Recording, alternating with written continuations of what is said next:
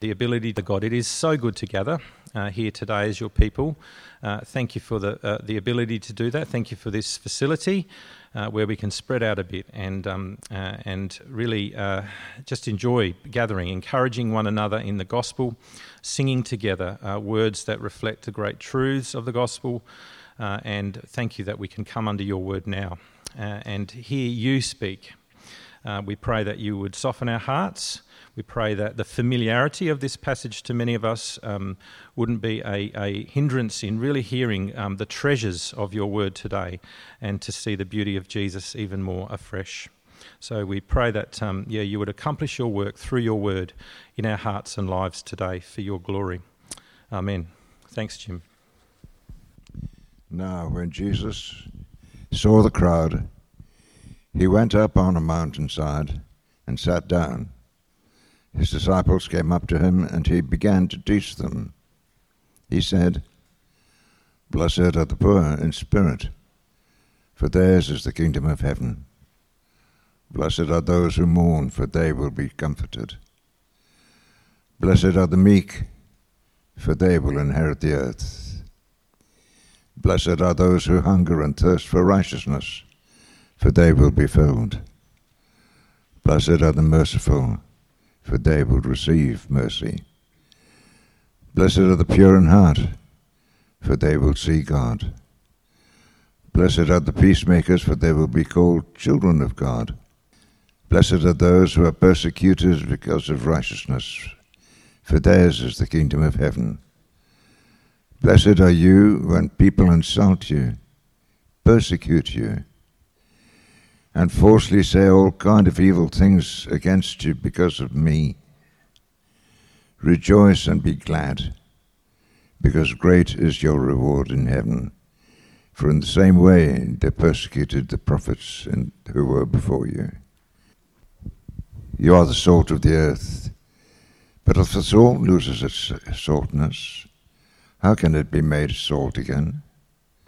It is no longer good for anything except to be thrown out and trampled underfoot. You are the light of the world. A town built on a hill cannot be hidden. Neither do people light a lamp and put it under a bowl. Instead, they put it on a stand, and it gives light to everyone in the house.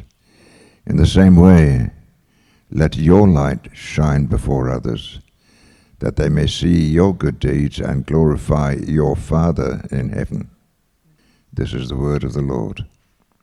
Uh, great to see you all uh, this morning. And uh, it's excellent to gather again, isn't it? Uh, such a blessing to be here and to share in the Lord's Supper soon. Really looking forward to that. Um, but you might, have, you might have seen this if you're on social media. You might have seen in recent years a, a hashtag that gets used every now and again. If you know what a hashtag is, don't worry about it. Uh, a hashtag is the, the hashtag blessed. Blessed. It's a little thing that you tag at the end of something that you share with everyone. Uh, people share it on Twitter or Instagram or Facebook, and they mark something. They mark what they share with the hashtag blessed. It's a way of saying this is a really good thing that I'm really thankful for. Something like that. Oh, before we get that, I, we'll go back. Not there yet. Uh, that's my that's my next uh, next point. So there's a few examples that I looked up on Twitter. Uh, celebrating one year of being a homeowner. Hashtag blessed. Um, just bought a new bought a new car. Hashtag blessed. Uh, of course, and, and, there's a whole lot of uh, these kind of things that people are sharing. Some people make fun of it. One comedian had this tweet that he put out just caught a piece of bacon falling out of my sandwich right before it hit the ground. Hashtag blessed. it's very interesting, isn't it? What we think the blessed life is. What we think the blessed life is. Uh, blessed is the one who has a steady income, uh, who has uh, a happy family who never get into any fights uh, blessed is the one who has a completely healthy body. Blessed is the one who takes control of their own destiny. Blessed are the satisfied, those who are filled with stuff. You could go on, right? So, uh, this is where I had a bit of fun, though, putting together some fake tweets to try and help us to get a bit of a sense of just how strange this part of the Bible is that we're looking at today. Just how bizarre it is uh, when, when we look at it through the lens of our worlds. So, here we go. First one. Uh, uh, uh these are fake, I just made them up. But imagine someone sharing this I am a spiritual failure with nothing to offer full of pride and insecurity and selfishness and sin. Hashtag blessed. Next one. I'm crushed by the suffering and injustice and sin and death in this world and in my own life too. Oh God, when will it stop? Hashtag blessed. Next one. Today I had someone spit in my face because they found out I'm a follower of Jesus. Hashtag blessed. Hmm, that's getting a bit more uncomfortable, isn't it? Um, next one. Uh, and this is sort of flowing out of uh, a reality in Victoria at the moment. Today I was put in prison for encouraging a friend to follow the Bible's teaching on gender and sexuality. Hashtag blessed. Okay, well, it seems ridiculous, right? Upside down. Not at all how we naturally think about life. Uh, what Jesus is doing here. But what he's doing here is he is precisely overturning our natural view of the world and even of ourselves and where true blessing can be found. And uh, this, friends, if we hear it and let us sink into ourselves, is a transforming part of God's word to us. So I might just pray for us now as we dive in. Can I do that? Uh, God, we do pray, Lord, we pray for humble hearts right now that as we hear your word to us, we might truly receive it and live in its light. And we, we know that that's something we can't do in ourselves. So we ask for your spirit, please, to right now be powerfully at work in each of our hearts. And we pray that for your glory in Jesus' name. Amen.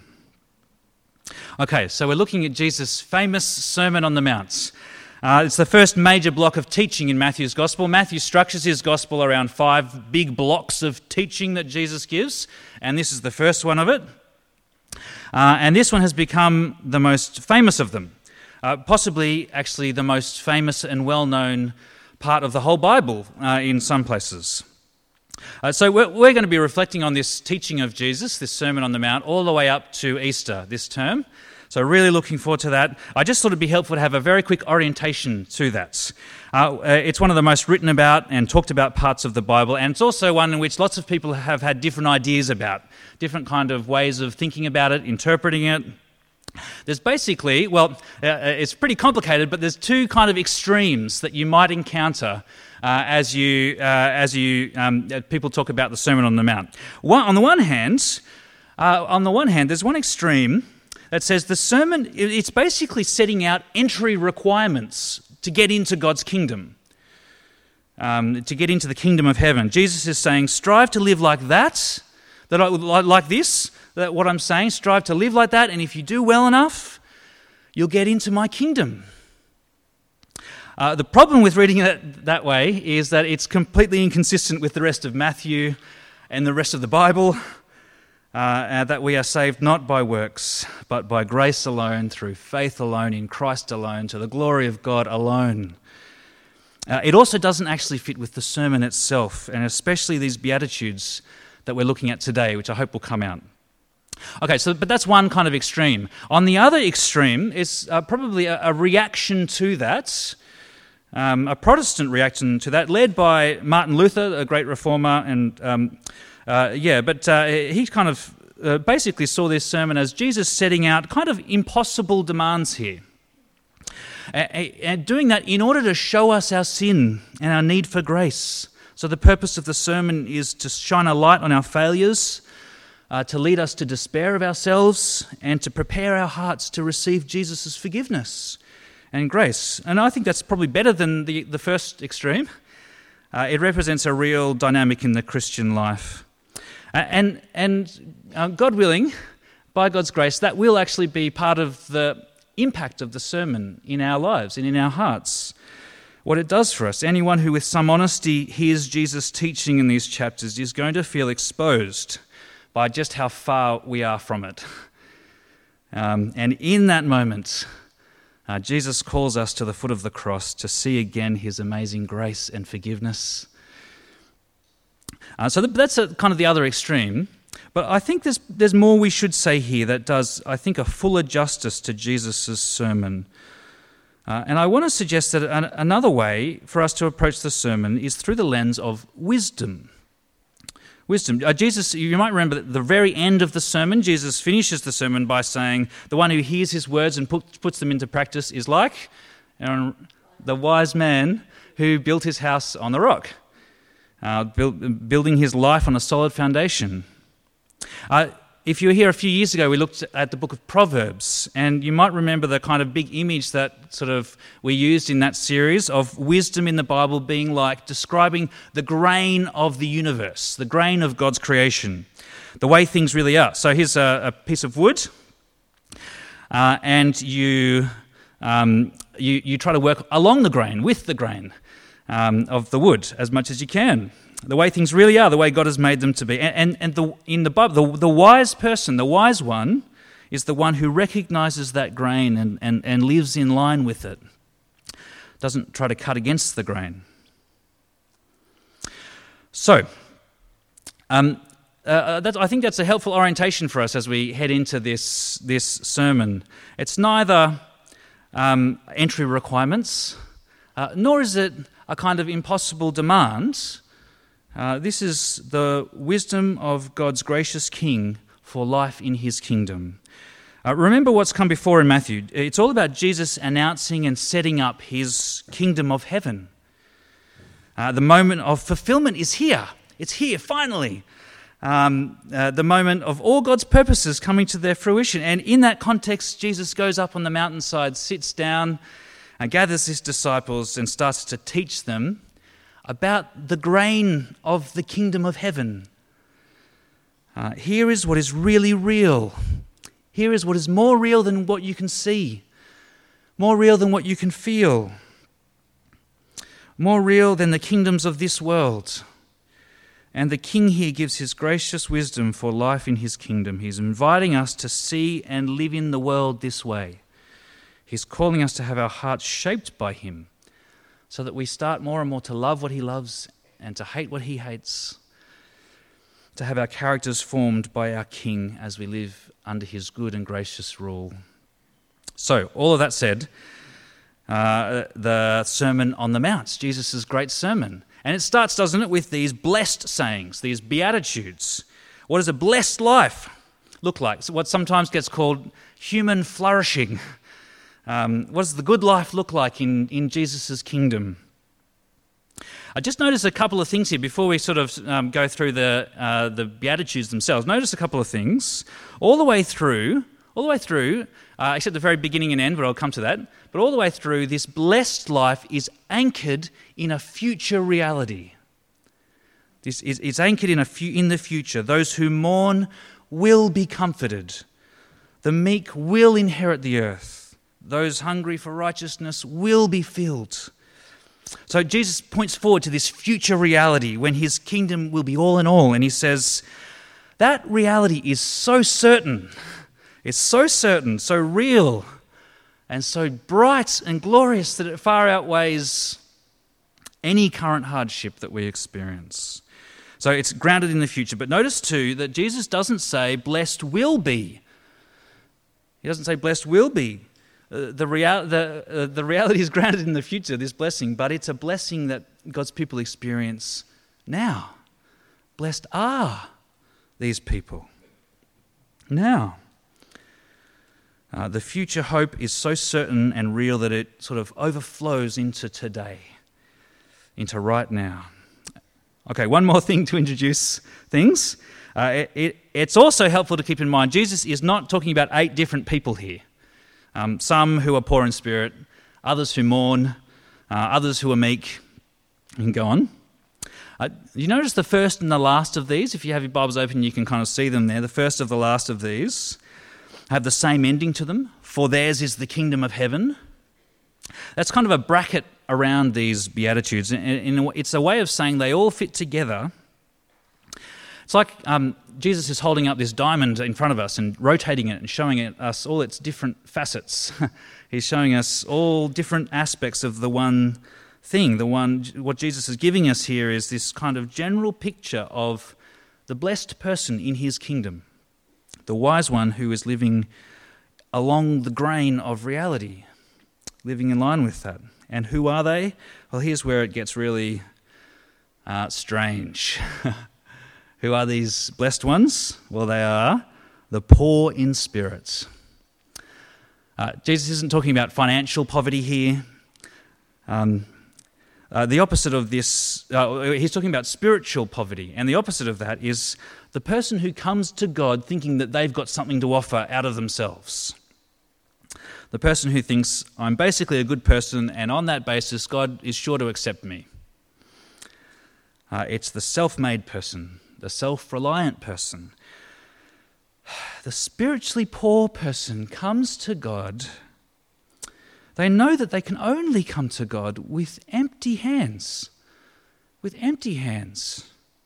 They come before Him actually as a beggar, a beggar pleading for mercy.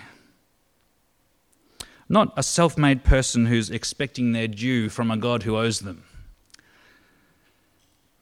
And Jesus says that in the kingdom of heaven, it's that kind of person who really is blessed. And why? Well, because theirs is the kingdom of heaven. There's this kind of strange paradox going on here. This wonderful paradox. Uh, the only people who are fit for the kingdom of heaven are those who know that they're not fit for the kingdom of heaven. Um, because this is a kingdom of grace and mercy, not a kingdom of merit and might. And, friends, if this is your spiritual disposition, if this is the posture of your heart towards God, that you are a beggar who deserves nothing, and that you only ever are a receiver of His grace before Him, then Jesus says, You are blessed. Well, uh, um, that first blessing here, it kind of, in a way, it sets the scene for the rest of what Jesus goes on to say. Uh, in, a way, if we can hear that one properly, properly, a lot of the others kind of flow out from it. What are the, what, what's the characteristics of these spiritual beggars? Well, they are those in verse 4 who mourn. Who mourn. Uh, they mourn over the sin in their own hearts that has caused their poverty.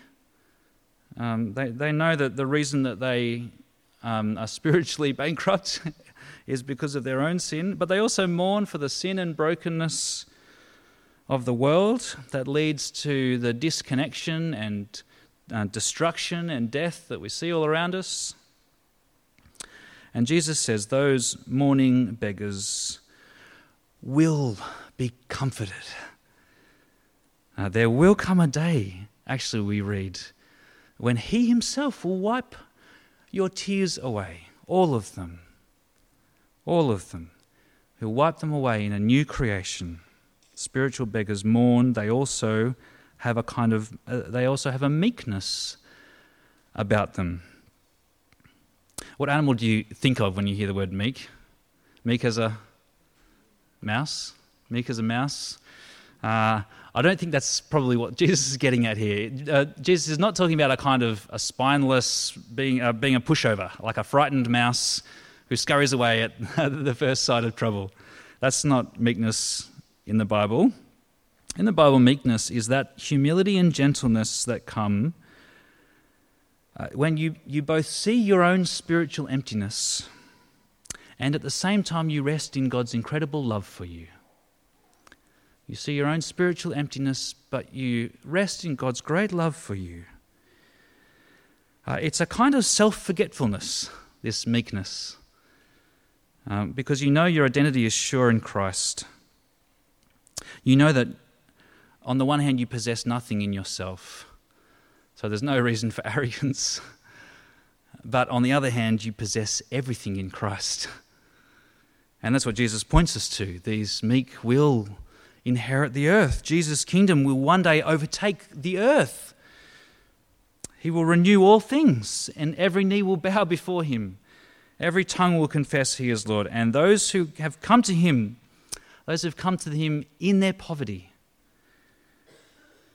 those who have entered his kingdom, uh, they have this new heavens and this new earth as a sure inheritance. So, in the light of all that, it means that we can sit, we can sit lightly to our pride, can't we? And our kind of self assertion here and now. Because we know that the riches that are ours then in Christ.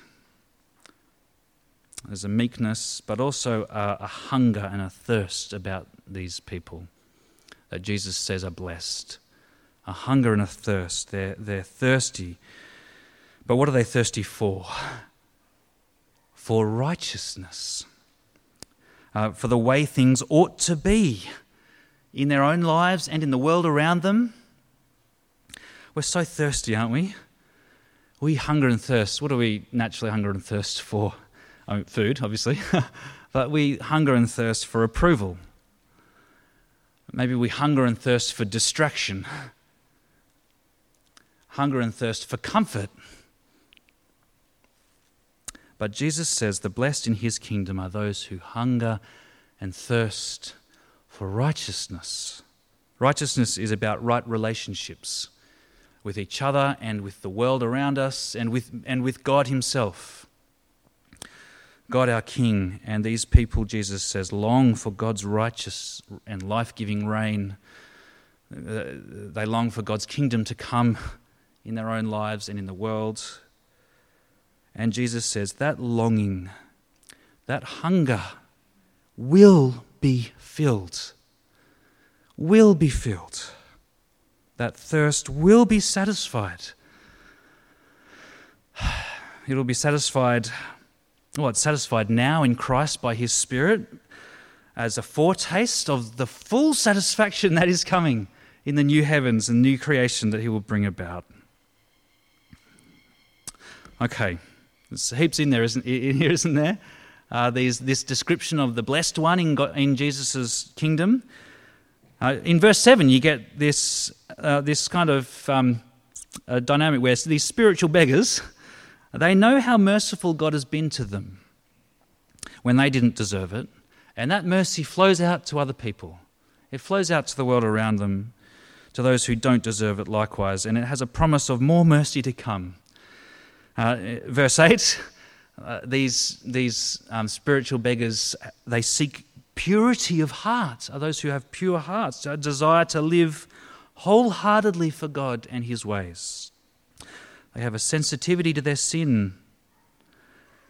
Uh, in, I think in the light of uh, in the light of the gospel and of Scripture, they have a hope in Christ as the only completely pure one, but um, the Apostle John writes in one of his letters, he says, Everyone who has this hope in Christ purifies themselves as he is pure.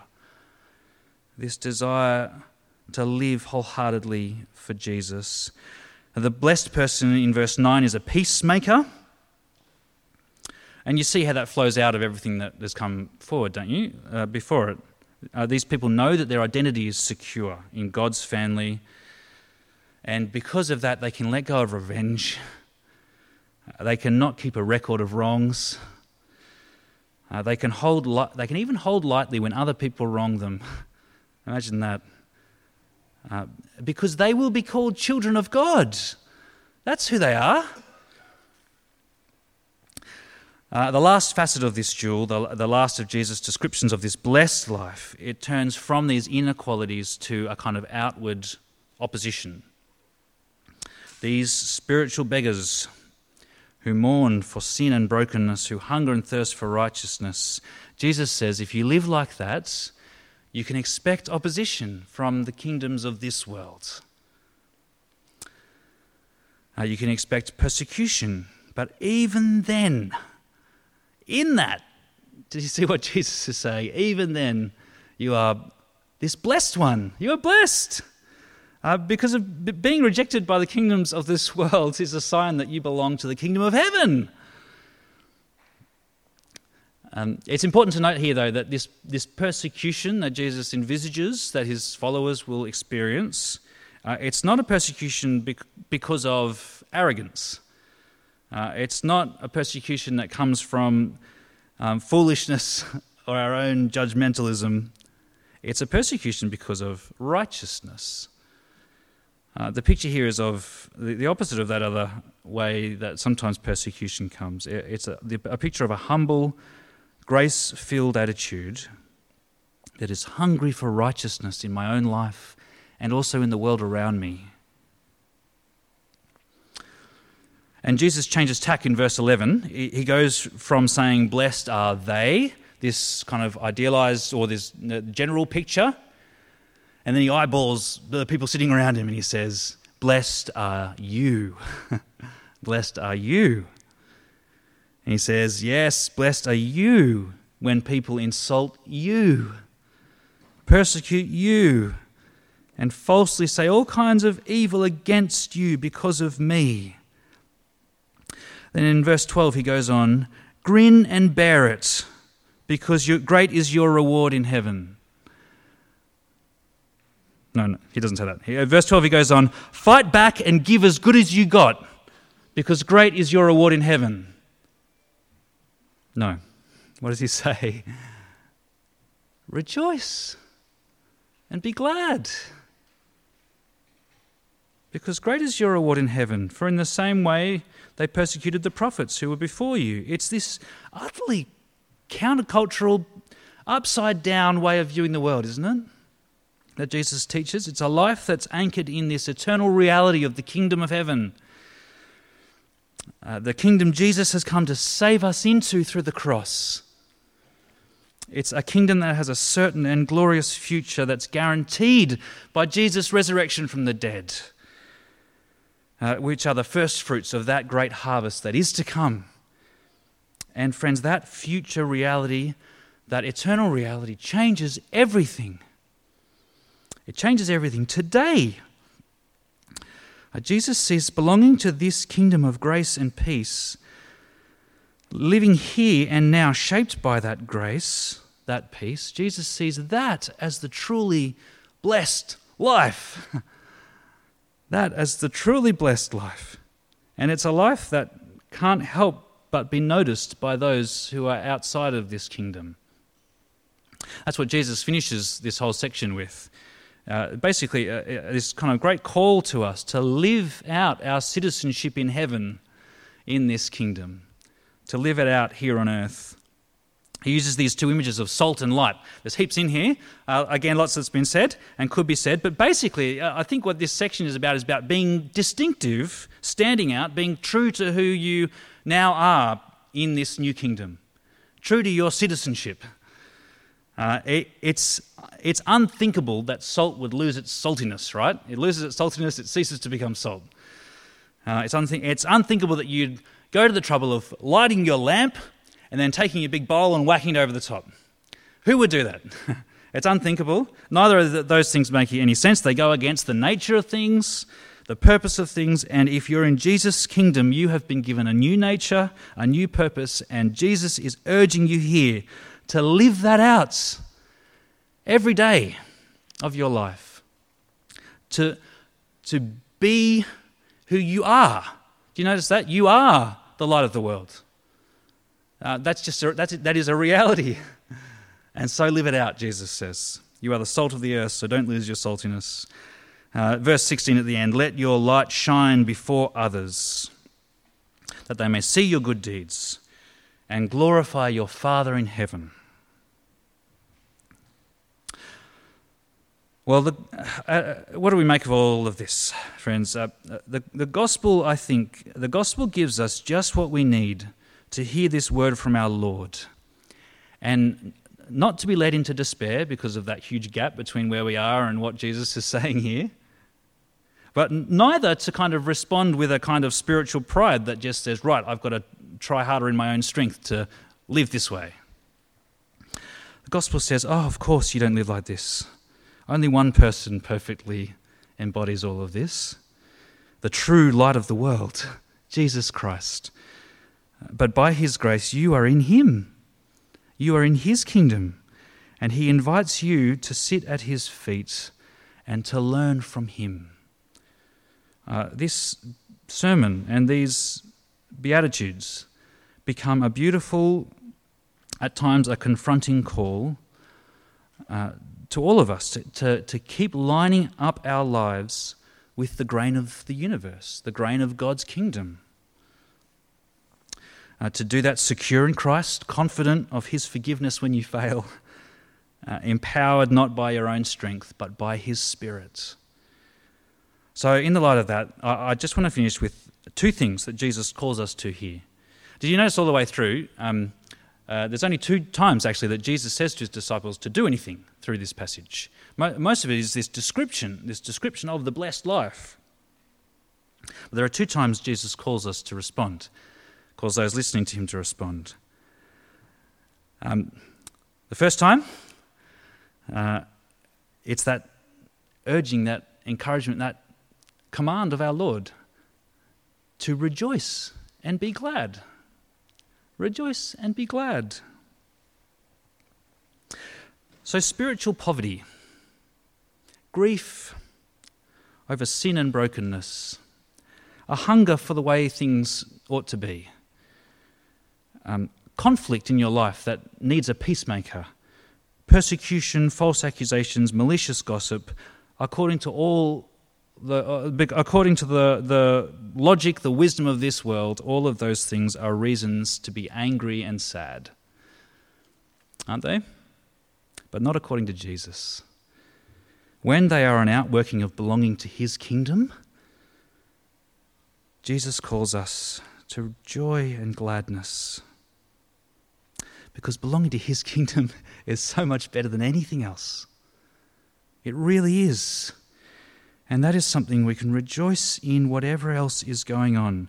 This isn't a masochistic kind of thing. It's not rejoice in the pain itself, but rejoice in what it points to in this deeper reality of the kingdom of grace and light and life, where all your truest and deepest desires will be fully and eternally met through Christ your Lord, when you will know God as your merciful Father and know Him fully even as you are fully known.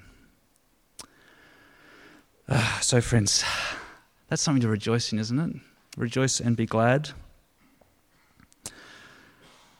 So, that's the first of Jesus' urging to you today, coming out of all this. To see the, the grain of the universe, of, of Jesus' kingdom, to see what's really real about who you are in Him uh, and whatever else is going on in your life, to anchor your joy and gladness in that, in that great reality, unshakable. And the second thing Jesus calls us to is to let your light shine. To let your light shine, to live in this kingdom, anchored in that kingdom, to live in this world, overflowing with that world. And as you humbly acknowledge your poverty of spirit, as you mourn and pursue righteousness, as you relate with a surprising grace and forgiveness and mercy, as you have an inner joy even in the face of opposition or persecution. Well, there's no light that there's no light that's brighter than that, is there? It's a light that does it does bring opposition. But do you see what Jesus finishes this with? He also uh, lifts our eyes to the expectation that it, p- people will also be drawn to it and be drawn to glorify God. Uh, so that is the great hope, uh, a great hope for us as we live this out in the power of God's Spirit. So let me pray for us as we do that. Our God, we thank you for this wonderful uh, teaching from our Lord Jesus. Please teach us to see reality as you see it, as it really is. Please Shape our hearts so we love what you love. We mourn over what you mourn over. We long for what you long for. And we are so secure in the reality of belonging to your kingdom uh, that even persecution, opposition, suffering, and trial ca- cannot ultimately take away our joy and gladness because they're not anchored in this life, but in, in you. Oh, Father, we pray that the light of your gospel would shine out from us, from this community, and that many would see it, be drawn to it, and put their faith and trust in Jesus. And we pray that for your glory in his name. Amen.